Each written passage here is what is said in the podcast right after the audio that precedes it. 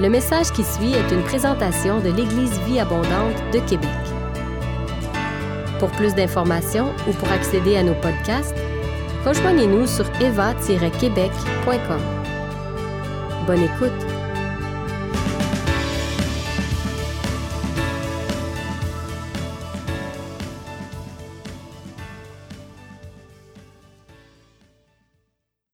Bon matin, frères et sœurs qui sont ici. Bon matin, frères et sœurs qui nous écoutez par euh, la vidéo sur YouTube, sur Facebook. Que la grâce du Seigneur vous accompagne dans ces moments. Que sa présence soit avec vous. Sachez qu'on vous aime. Sachez que je vous aime.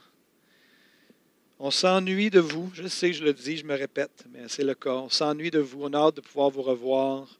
On a hâte de pouvoir louer le Seigneur ensemble. Ceux et celles qui se posent la question, oui, oui, on reste à l'écoute, euh, on lit, euh, on, se prépare. euh, et comme on l'a dit, on n'aura pas dans les prochaines semaines de rencontres ensemble, si ce n'est peut-être des gens qui vont venir ici à, l'espace, tout en respectant les, les règles, mais on, garde un œil sur la situation et on vous garder au courant des développements. Mais prions pour le gouvernement présentement et que le Seigneur nous donne de pouvoir vraiment avoir sa sagesse pour ce qui nous concerne dans toute cette situation-là. Amen. Amen. Et si on prenait quelques instants pour aller se voir les uns les autres pour se saluer? Ah, je suis désolé, frère et sœurs, mais c'est ça. On a hâte de pouvoir vraiment se voir ensemble. Ah, Jésus. Vous savez, frères et sœurs, euh, samedi qui vient, euh, je vais célébrer les obsèques d'un ami, euh, d'un bon ami, mon ami Jacques Magnan qui nous a quittés. Et puis, euh, je vais célébrer les obsèques et puis euh, on va célébrer ce qu'a été sa vie et en même temps célébrer notre espérance. La mort n'est pas la fin. La mort n'est qu'une porte qui nous amène vers l'au-delà, qui nous amène dans la gloire, dans ce que, ce que Jésus nous a acquis à la croix. Et vous savez, l'histoire avec Jacques, euh, ça a commencé euh, il y a plusieurs années. Euh, il y a des gens qui posaient la question, c'était quoi le lien que j'avais avec Jacques? Et puis, je l'ai connu lorsque j'étais adolescent. Et on s'est perdu de vue après ça dans le courant des années. Jacques avait, avait par la suite quitté le Seigneur. Il était très loin du Seigneur. Il était dans les gangs de motards et tout. Puis le Seigneur, un jour, m'a donné le mandat, clairement, de, d'aller, de recontacter, prendre contact avec Jacques, même s'il était loin de lui, puis euh, qu'il était vraiment dans toutes sortes de choses. Et puis, euh, le Seigneur m'avait donné le mandat d'aller le visiter, de, l'aimer inconditionnellement. Et Jacques me racontait à plusieurs reprises euh, que quand j'allais le visiter, il attendait juste que je vienne pour euh, soit essayer de, lui mettre de la pression ou essayer de le convertir ou essayer de peu importe. Puis il m'attendait. Il attendait juste que je fasse un faux pas pour me rentrer dedans, comme il disait. Mais moi, le mandat que j'avais reçu, c'était de l'aimer inconditionnellement. Ce, faux pas-là n'est jamais arrivé. Et finalement, Jacques s'est réchauffé, disons, au Seigneur. Il est revenu vers le Seigneur, s'est fait baptiser et tout ça. Puis euh, finalement, il s'est rapproché de notre famille et tout. Puis après un certain temps, il était dans la même rue que nous, venait manger régulièrement à la maison. Puis quelque part en 2018, le Seigneur m'a parlé. Euh, J'ai comme eu un téléchargement, un réma de la part du Seigneur. Puis euh, ce que le Seigneur m'a dit, c'est l'amour coûte quelque chose. Et quand il m'a dit ça, il dit l'amour coûte quelque chose. L'image que j'ai eue dans mon esprit, c'était l'idée d'accueillir Jacques dans notre famille, de vraiment faire de Jacques un membre de notre famille.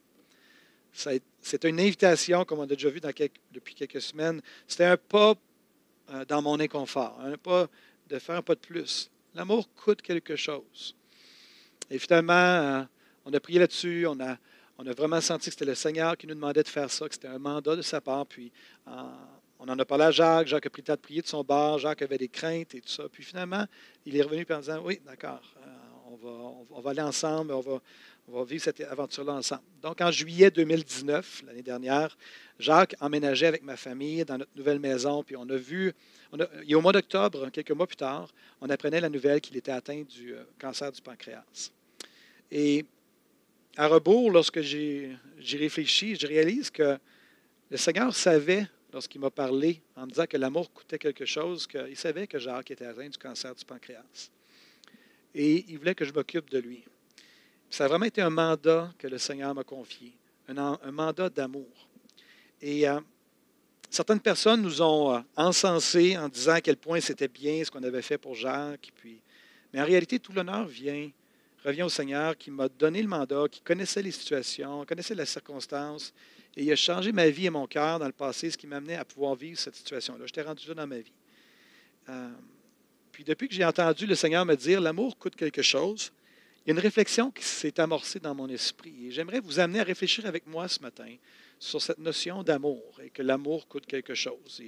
donc, je vous amène un peu dans mes réflexions, puis euh, en tant que vie d'Église, alors qu'on est euh, présentement dans nos foyers, qu'on est en réflexion, qu'on n'est pas ensemble, c'est une bonne, occasion de réfléchir sur ce qu'est l'Église, ce que devrait être l'Église, comment on devrait, comment on devrait vivre l'Église. Puis, euh, je vais nous amener à, réfléchir en tant que famille spirituelle sur la notion de l'amour des frères et des sœurs et des gens autour de nous, euh, alors que c'est les réflexions qui sont là depuis que le Seigneur m'a donné ce mandat avec Jacques. Donc, pour euh, ce faire, je vais lire le passage de 1 Jean 3, 16 à 18. Je vais le décortiquer rapidement, puis après ça, je vais le relire. C'est vraiment notre texte de, base pour nous ce matin. Donc, 1 Jean 3, 16 à 18. C'est Jean qui dit Nous avons connu l'amour en ce que Jésus a donné sa vie pour nous. Nous aussi, nous devons donner notre vie pour les frères. Si quelqu'un possède les biens du monde et que voyant son frère dans le besoin, il lui ferme ses entrailles, comment l'amour de Dieu demeure-t-il en lui? Petits enfants, n'aimons pas en parole et avec la langue, mais en action et en vérité. Donc, nous avons connu l'amour, dit Jean, en ce qu'il a donné sa vie pour nous. Donc, Jean ici est un disciple de Jésus, il a, il a suivi Jésus pendant plus de trois ans, et il fait référence vraiment au fait de, on a connu l'amour en Jésus, on a connu Jésus lui-même, l'amour qu'il nous a témoigné, mais on a connu aussi l'amour ou l'expression ultime de son amour à travers son sacrifice à la croix, sa résurrection, et je pourrais même dire par le fait aussi qu'il nous a donné son esprit. C'est une autre expression de son amour. Donc, Jean est en dire, on a connu l'amour. Donc, nous aussi qui avons connu l'amour, nous devons donner notre vie pour les frères, pour les sœurs. Il est possible de donner littéralement notre vie pour des frères et des sœurs. Il y a des gens dans ce monde présentement qui donnent littéralement leur vie pour leurs frères et leurs sœurs. Mais nous, ce n'est pas comme ça nécessairement qu'on est appelé à le faire présentement au Québec.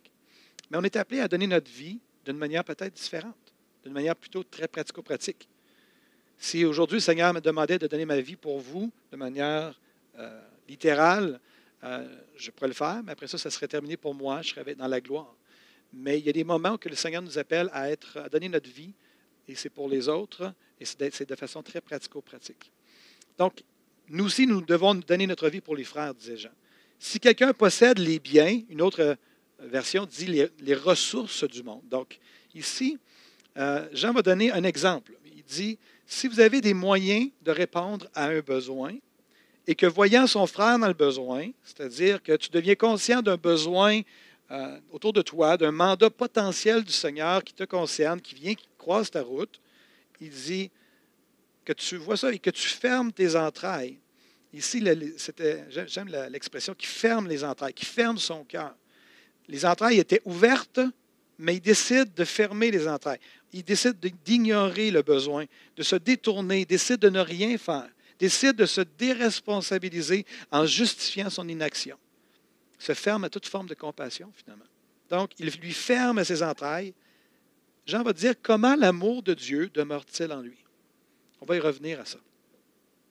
Et il va dire, en terminant ce petit bout-là, il va dire Petits enfants, n'aimons pas en parole et avec la langue, mais en action et en vérité en bon québécois, que les bottines peuvent suivre les babines. Il faut arrêter de rester dans la théorie et la mettre en pratique. Donc, nous avons connu l'amour en ce que Jésus a donné sa vie pour nous. Nous aussi, nous devons donner notre vie pour les frères et les sœurs. Si quelqu'un possède les biens du monde et que voyant son frère dans le besoin, il lui ferme ses entrailles, comment l'amour de Dieu demeure-t-il en lui ou en elle? Petits enfants, n'aimons pas en parole et avec la langue, mais en action et en vérité. Vous savez, la vie d'un disciple, c'est une vie d'amour. C'est toute une question d'amour. Quand Jésus, on lui a posé la question, Maître, quel est le plus grand commandement de la loi? Jésus a répondu, tu aimeras le Seigneur, tu aimeras le Seigneur ton Dieu de tout ton cœur, de toute ton âme, de toute ta force, de toute ta pensée. Et tu aimeras ton prochain comme toi-même, ce qui est le second commandement. Et il dit, avec tout ça, ça résume la loi et les prophètes. Jésus va dire à un autre moment donné, À ceci, tous connaîtront que vous êtes mes disciples si vous avez de l'amour les uns pour les autres.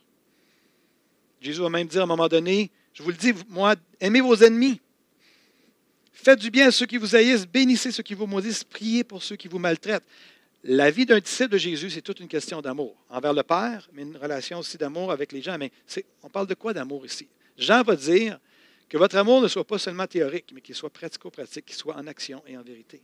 Donc, notre amour en tant que disciple de Jésus est appelé à se manifester par l'adoration du Père. On a entendu ce matin dans l'introduction que l'adoration, c'est l'amour qui répond à l'amour. J'ai beaucoup aimé ça, cette euh, chose-là que notre frère Bruno disait.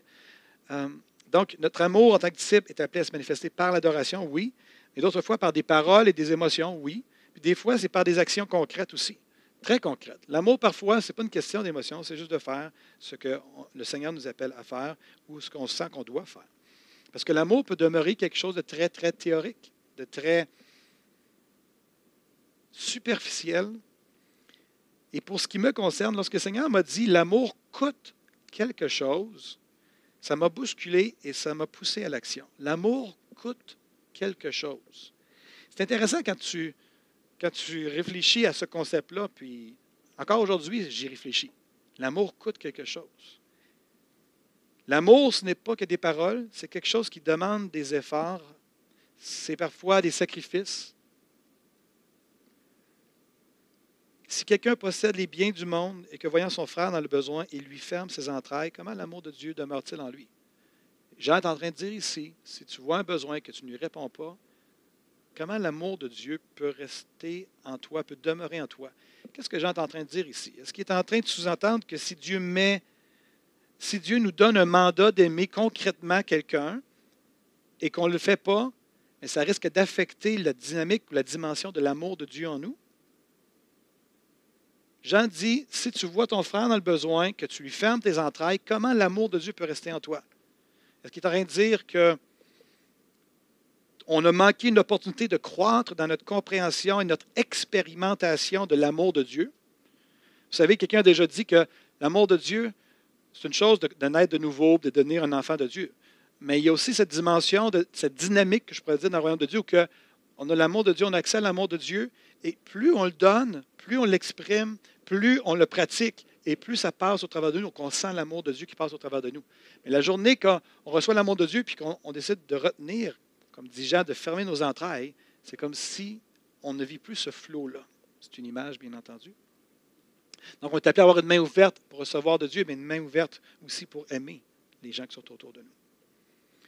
Aimer jusqu'au pourquoi, qu'on avait vu ensemble il y a quelque temps. Hein. Le défi, c'est, que bien souvent, on a grandi dans une culture d'amour plutôt superficielle. Et je ne peux pas m'empêcher de penser à mon frère André, qui euh, me racontait la journée de son mariage, et ça m'a tellement marqué. Il disait que quand il était en avant, la journée de son mariage, à la célébration, il était en avant, puis il attendait Lynn-Marie.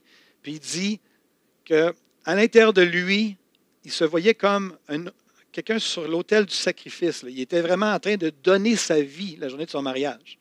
Quand j'ai raconté ça à certaines personnes, les gens éclataient de rire, trouvaient ça très drôle.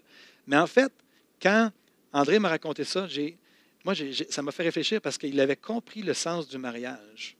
Que la journée du mariage, ce n'est pas juste une question d'émotion et de robes et de toutes sortes de décorations, etc., bien qu'il y ait ce côté-là.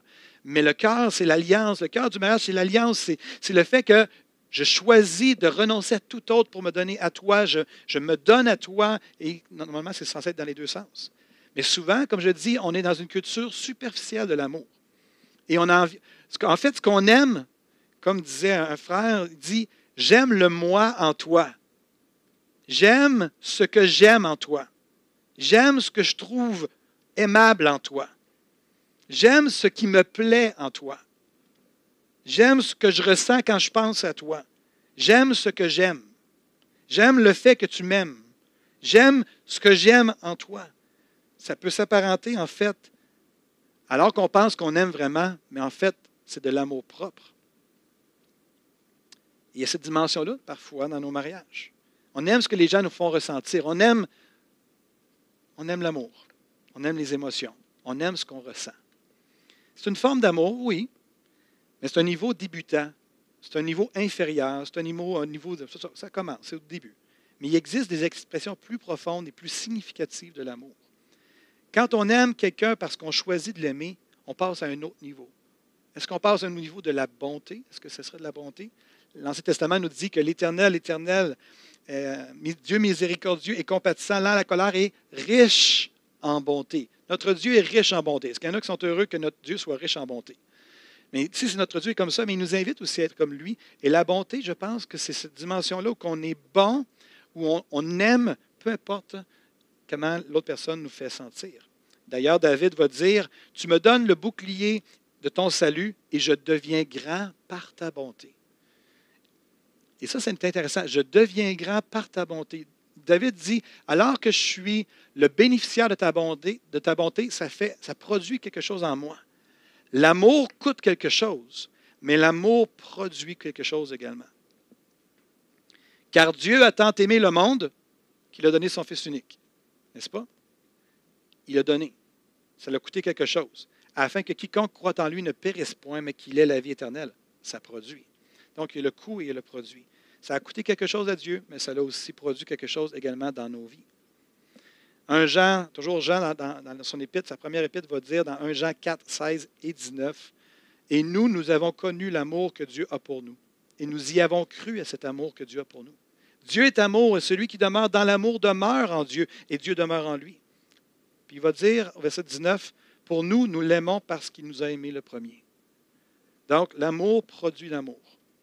L'adoration, c'est l'amour qui répond à l'amour. Hein. C'est ça qu'on a entendu au début de la réunion.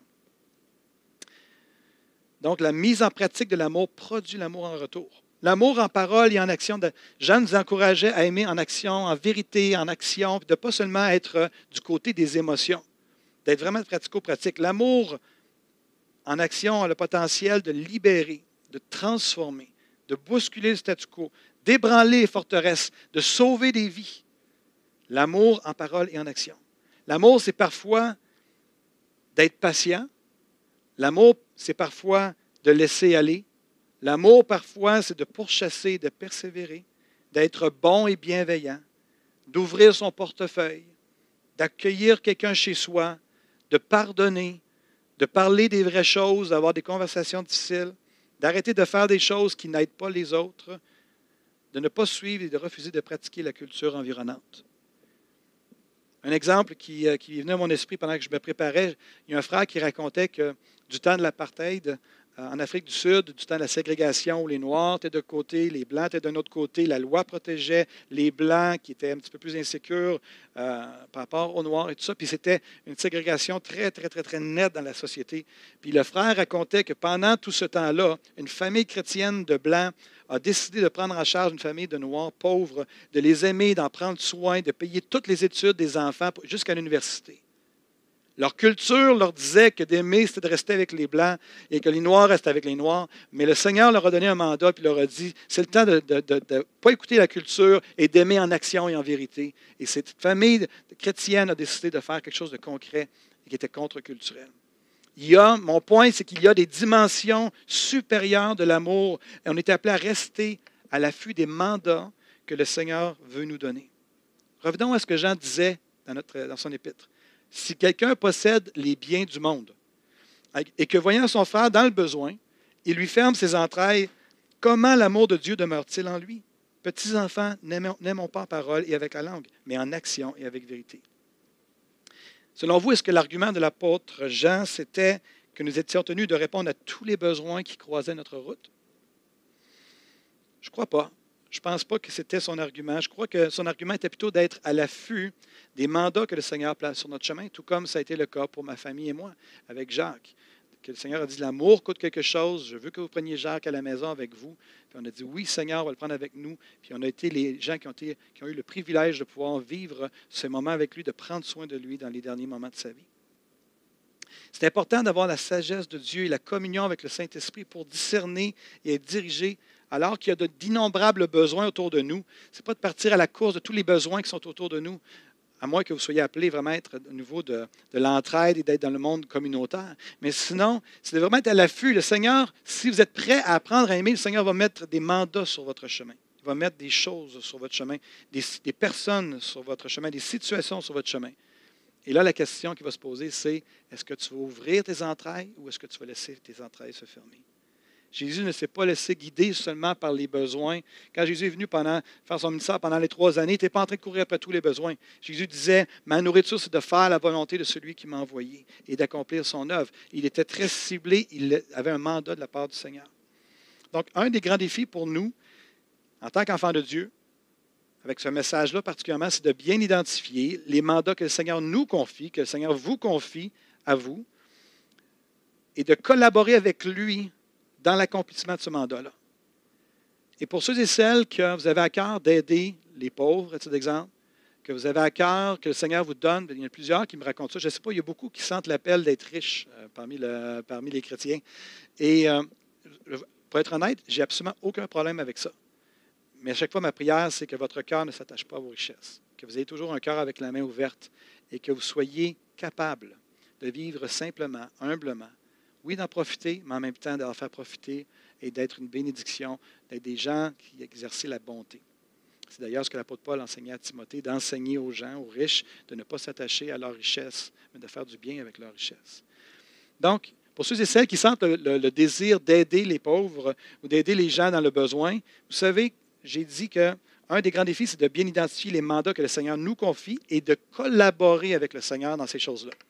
Parfois, Quelqu'un qui est dans le besoin financier, la pire chose qu'on peut faire, c'est de lui donner de l'argent. Parce que le but, ce n'est pas de répondre aux besoins seulement, mais de, s'assurer de comprendre qu'est-ce que Dieu est en train de faire dans la situation et de dire comment je peux collaborer avec toi dans cette situation-là. Pour ceux et celles qui, euh, aimeraient ça, approfondir toute cette réflexion-là de comment aider les gens, il y a un super livre que déjà plusieurs dizaines de personnes à voir ont lu. C'est Quand aider fait du tort. Quand aider fait du tort.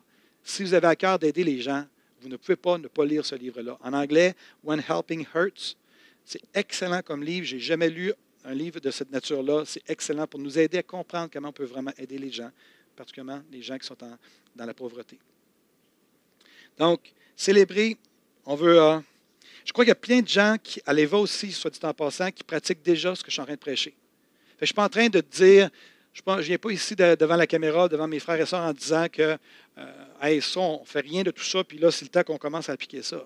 Ce que je suis en train de dire, c'est qu'il y a des gens qui ont commencé à. Ils ont passé de l'amour propre, sont, sont, à une autre étape, mais le Seigneur peut-être va vous amener après ce message-là à une autre étape. Puis il y en a d'autres, vous êtes à l'amour propre présentement. Vous aimez ce que vous aimez dans les autres, vous aimez comment les autres vous font sentir. c'est tout à propos de vous, finalement. Le Seigneur veut vous amener plus loin. Mais j'aimerais célébrer le fait qu'il y a plein de gens à l'Église abondante qui démontrent tellement le cœur du Seigneur. J'ai entendu parler à travers les années des montants d'argent qui sont donnés à des frères et des sœurs au sein de l'Église du Abondant. J'ai entendu parler d'une famille qui a accueilli la fille d'une autre famille qui était en crise et tout ça afin d'aider cette famille-là. J'ai entendu parler de services incroyables qui ont été rendus et des choses que vraiment, même les gens qui ne sont pas chrétiens ne pourraient pas comprendre comment des gens qui n'ont pas de liens familiaux peuvent être dans la vie des uns et des autres et de s'aider de cette façon-là. J'ai entendu même parler d'une personne qui a acheté une voiture neuve à une autre personne à l'Église du Abondante. Et non, vous n'aurez pas son nom. Euh, donc, euh, on peut peut-être ça devenir son ami, hein, c'est ça. Mais nous, à l'Église du Abondante, une de nos valeurs, c'est l'engagement quand on parle de l'engagement, c'est cette dimension-là d'être engagé à aimer. Cet, engagement, cet amour qui nous amène à aimer en action et en vérité, pas seulement en théorie, puis de dire j'aime ce que j'aime en toi, j'aime les gens qui m'aiment et j'aime les gens que j'aime. Non, Dieu, Dieu et le Fils, son Fils Jésus-Christ nous a dit aimez même vos ennemis.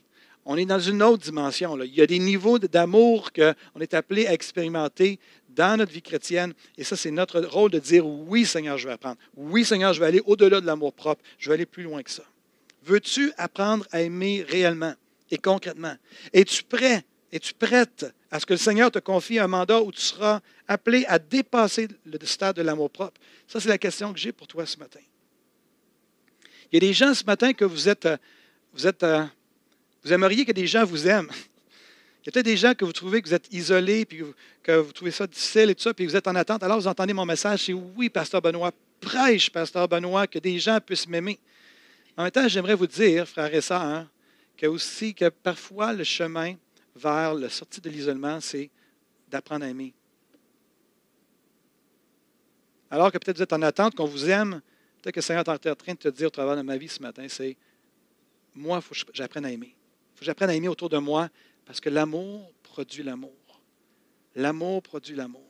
Peut-être que ça a été difficile dans ton passé. Peut-être que tu as vécu des moments difficiles. Peut-être que, tu as vécu une enfance difficile et tout ça. Puis je ne suis pas en train de minimiser ça. Il n'est pas là mon point. Mon point, c'est que Dieu nous interpelle ce matin à aller dans un nouveau niveau d'amour. Peut-être que ton niveau d'amour, tu es brisé tout ça, mais Seigneur veut t'apprendre et veut même te faire expérimenter la grâce de son esprit qui vient sur toi et qui t'apprend à aimer.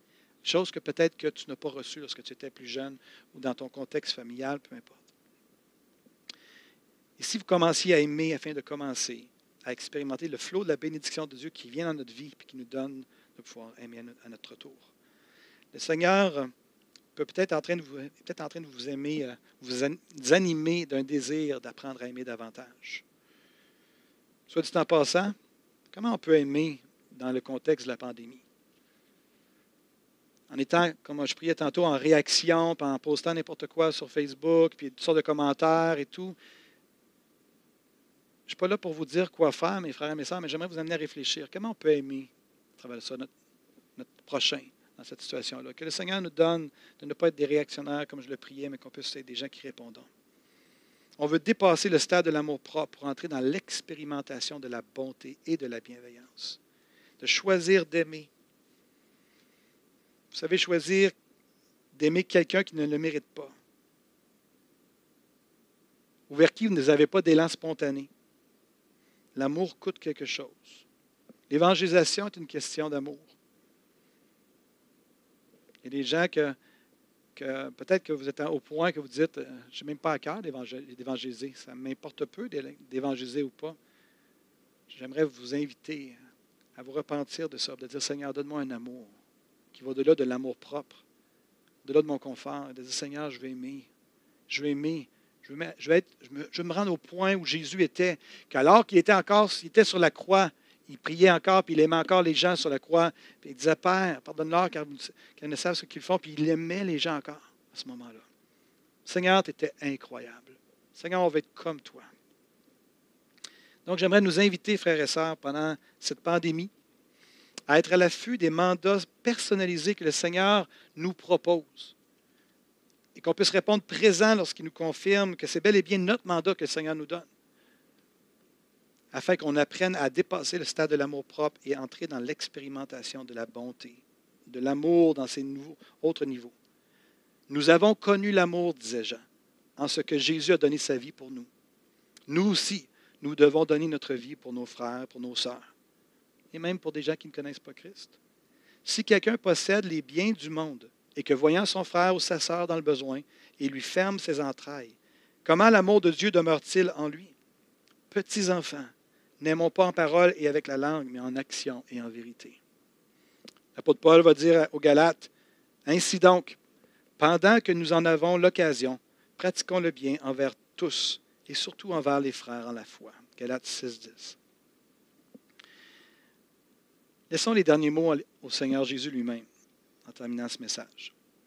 Je vais lire à partir de Luc chapitre 6, versets 27 à 36. Luc 6, 27 à 36.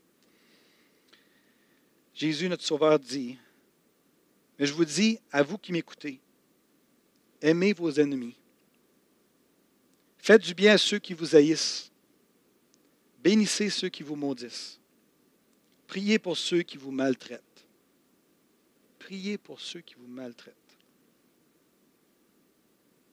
Si quelqu'un te frappe sur une joue, présente-lui aussi l'autre. Si quelqu'un prend ton manteau, ne l'empêche pas de prendre aussi ta tunique. Donne à quiconque te demande et ne réclame pas ton bien à celui qui s'en empare. Ce que vous voulez que les hommes fassent pour vous, faites-le de même pour eux.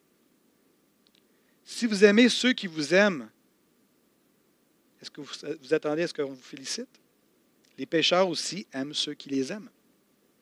Si vous faites du bien à ceux qui vous font du bien, est-ce que vous vous attendez à ce qu'on vous félicite? Les pécheurs aussi agissent de même.